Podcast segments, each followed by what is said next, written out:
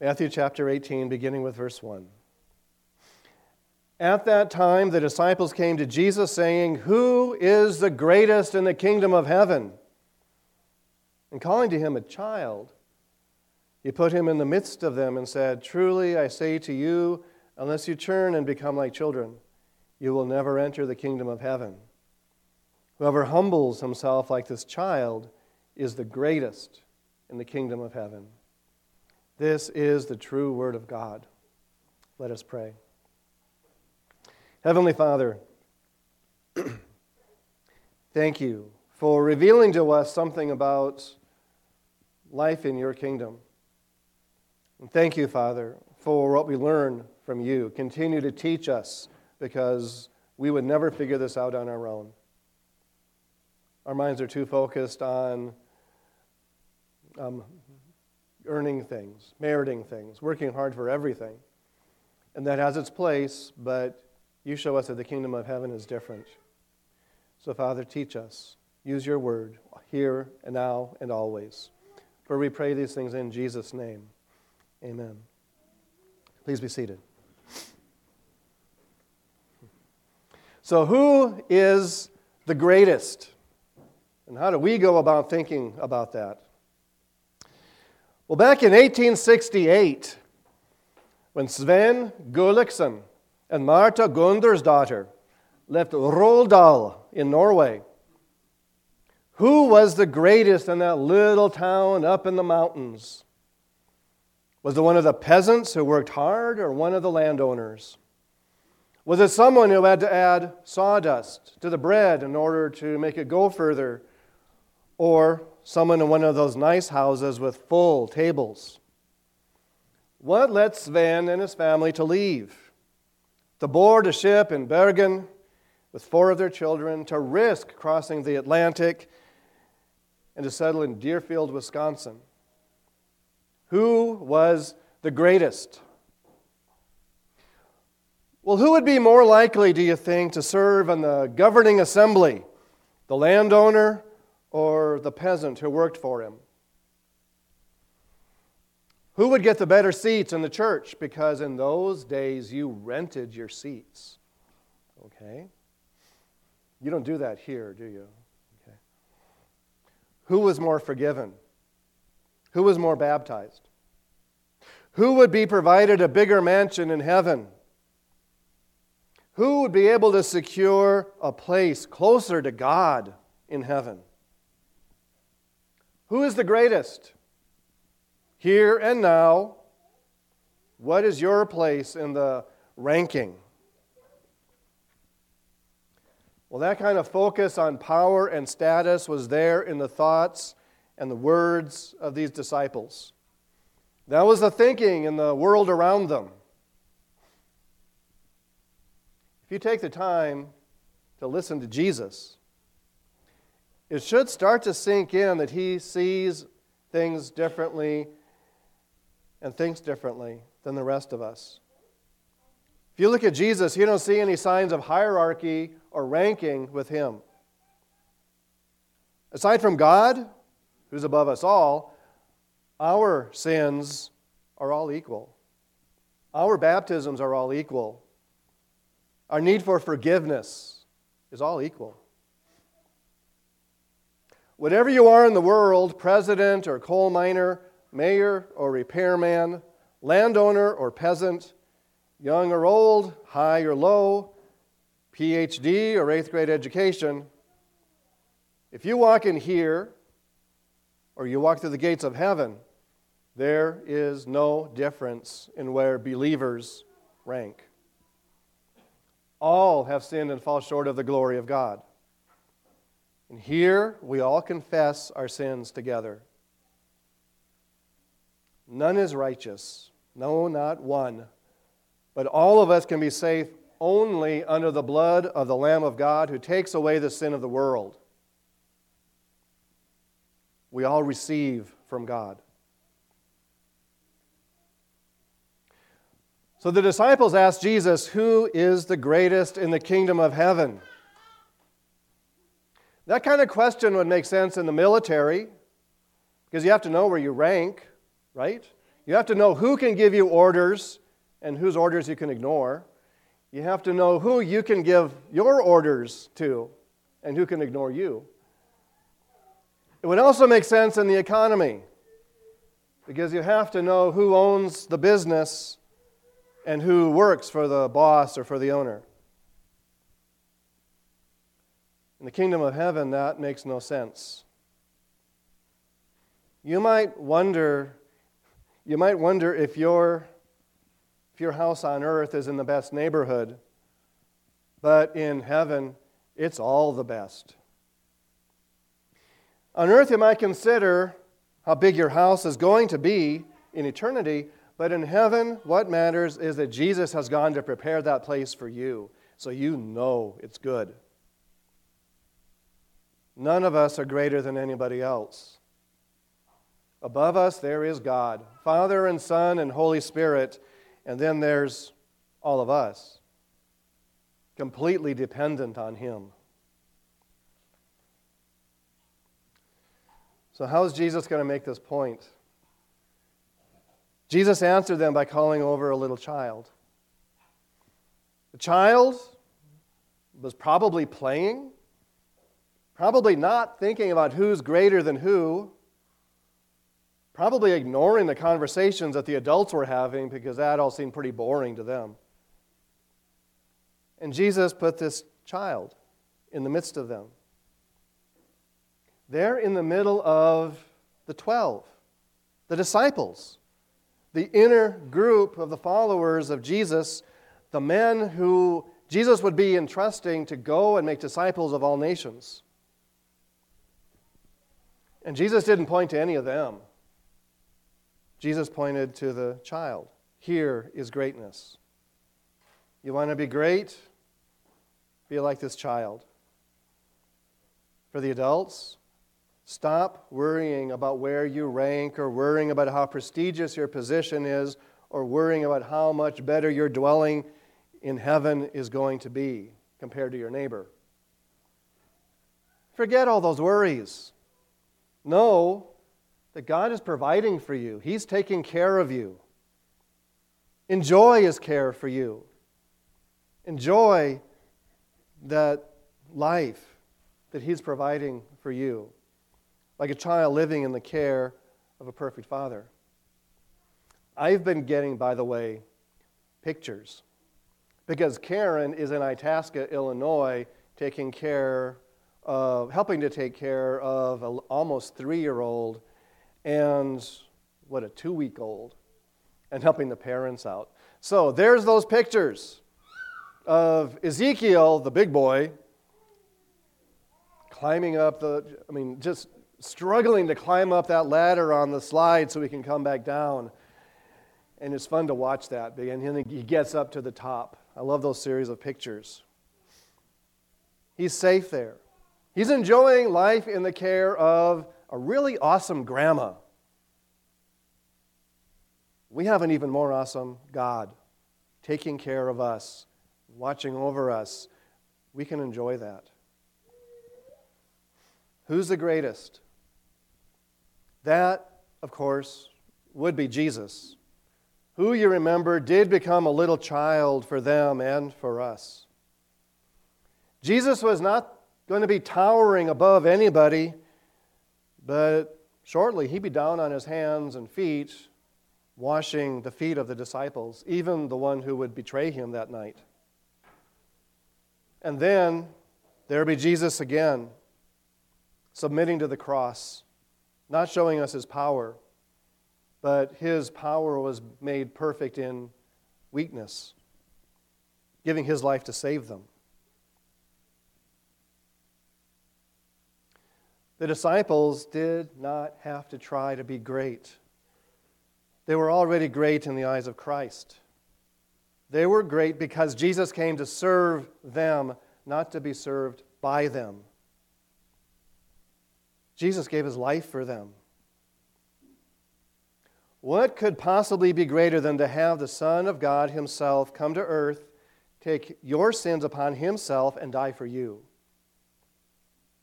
What can you add to that to make it any greater than it already is? What could you ever do to make yourself greater than what Jesus has made you, or greater than being forgiven, or greater than being sought and found, or greater than being made a child of God?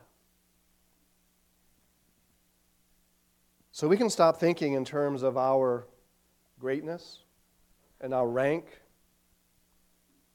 and Instead, think of what it is to be a child of God. And remember that of all the people who do trust Christ are just as much children of God, too. Who's the greatest? Well, looking back, I can ask who's the greatest in my life. Thinking back, I learned a lot from Grandpa, but you know, I also learned a lot from my sons. I learned a lot from my teachers in school and college and seminary. I also learned a lot from working with people with developmental disabilities. None of it had to do with human rankings, but all of them a blessing. All of them equally loved by God equally called to come and get behind Jesus and follow him. All of them equally in the mind and the heart of Christ as he surrendered his life to save sinners. So Jesus answered the disciples. The greatness means being like this child. So, what does the Bible say about children? In Psalm 127, Children are signs of hope for the future and are gifts from God. So, hopefully, we're all joyful when we see them playing in the schoolyard or in the churchyard. In Isaiah 38, we see children don't know a lot of things yet and they need to be taught. That's why we have parents, that's why we have teachers. That's why we should keep them in our prayers. Right now, all of these wonderful children I'm looking at right now, they're learning right now, and you're blessed to be able to be teaching them. In Isaiah 3, children are not able to rule over others. There's a reason we don't have three month olds running for president. I wouldn't want to do that to any child. In Isaiah chapter 7, children are not able yet to refuse the evil and choose the good. In Isaiah 10, children are not able to count. Okay. Little Ezekiel, he had to show me when we were video chatting how he could count to three in Spanish. So, uno, dos, that's kind of like trace. But they learn. In Isaiah 11, children are not able to defend themselves. In Matthew 11, turning to the New Testament, God hides things, hides things from the wise and reveals them to little children. In Matthew 7 and Matthew 15, children are dependent on other people for their care. And as a parent or grandparent, you know, we have to do things like change diapers sometimes and feed them. In Matthew 7, a child was dependent on others for healing. In Matthew 2, the children of Bethlehem are dependent on others for their protection. So, you put it all together, you know it. Children are in need of protection, in need of nurture, in need of education. Children have a lot to learn about everything. And whether they admit it or not, the people of Israel were like children before God. They depended on Him for everything to supply their needs, to give them their identity, mean, who they are, to rescue them again and again, to protect them from danger and from enemies.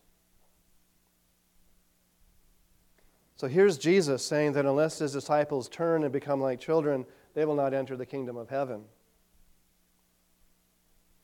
So give up thinking about who's greater than who. Give up thinking about being self sufficient before God. Realize that we really have nothing in and of ourselves. But God offers us everything. And if you honestly examine yourselves in the light of God's Word, you see that this is true. This is what you'll find. So, to become like children, repent of your pride, acknowledge your need for grace, and look to Jesus alone for salvation and for everlasting life in the family of God.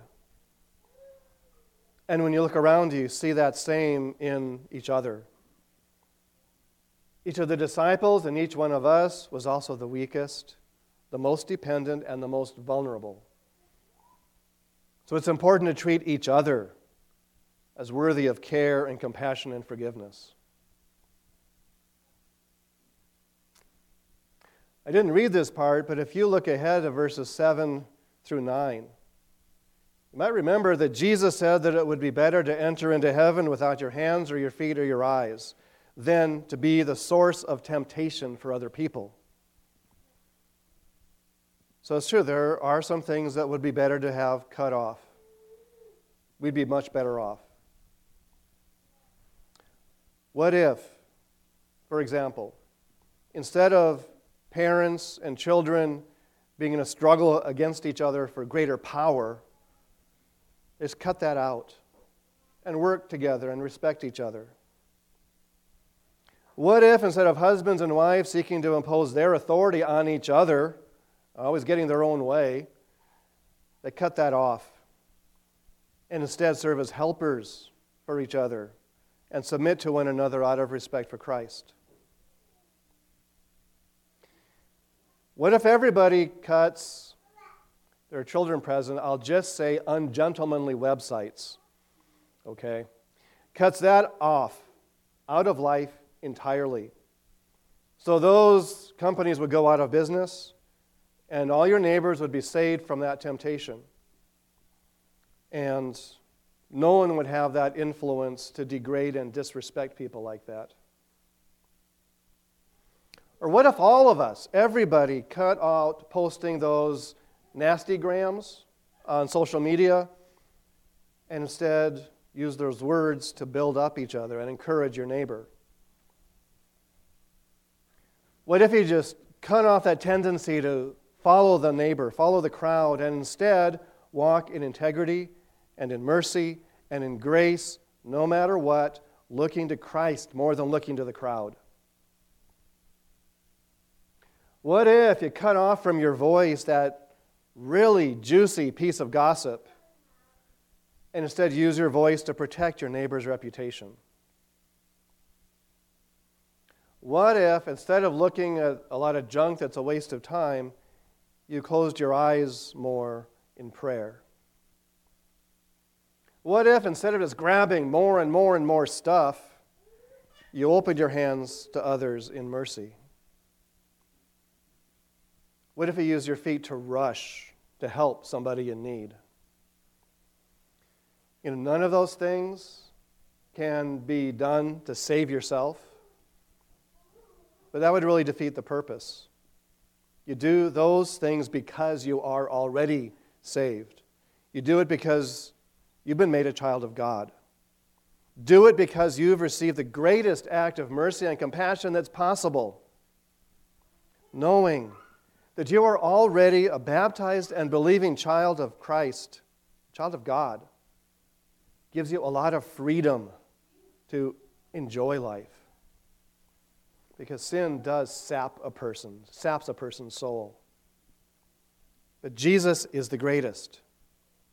So go, because your neighbor needs that mercy and that compassion too, just like you do.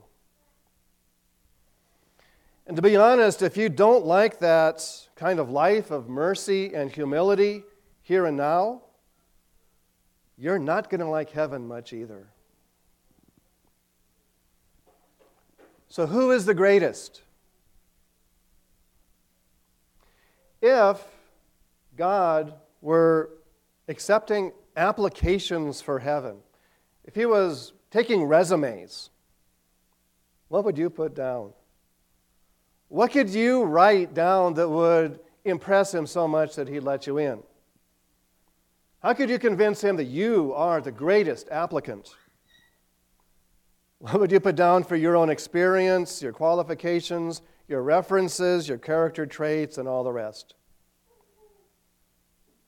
As an adult, you probably could come up with some pretty impressive things, and you could even get some advice to get it polished up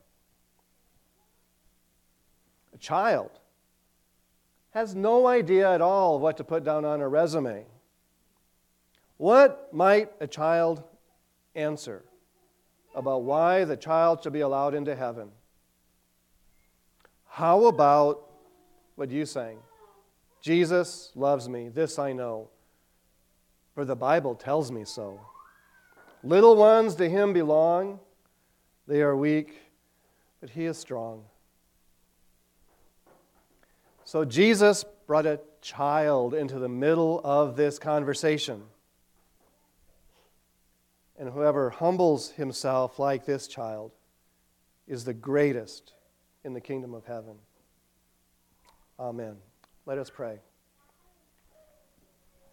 Heavenly Father, you know us. We like to think that we're big, that we're capable, that we're impressive. We like to think that we could try hard and work hard and make things work out. But Father, the truth is, we're weak and vulnerable. And Father, we make mistakes. We need help. Thank you for being our help. Thank you that since we cannot possibly do anything in ourselves to deserve you, thank you, Father, that even though our resumes would not actually be that impressive to you, thank you that Jesus Christ has gone to the cross and risen up alive and triumphant. He's taken care of all of that for us. So while we're here, keep that in our minds. Teach us your compassion, teach us your mercy, teach us your grace, and teach us to be humble, to recognize how much we need you. And Father, also remind us that we're here to help each other along the way. Teach us, Father, to be more childlike and acknowledge that. And acknowledge, Father, your goodness for us and your strength for us. And Father, continue to teach us what we need to know. That's why you've given us the Bible. That's why you bring the Holy Spirit. Teach us, Father. And thank you for never giving up on us. And thank you for being a perfect Father to us. In Jesus' name we pray. Amen.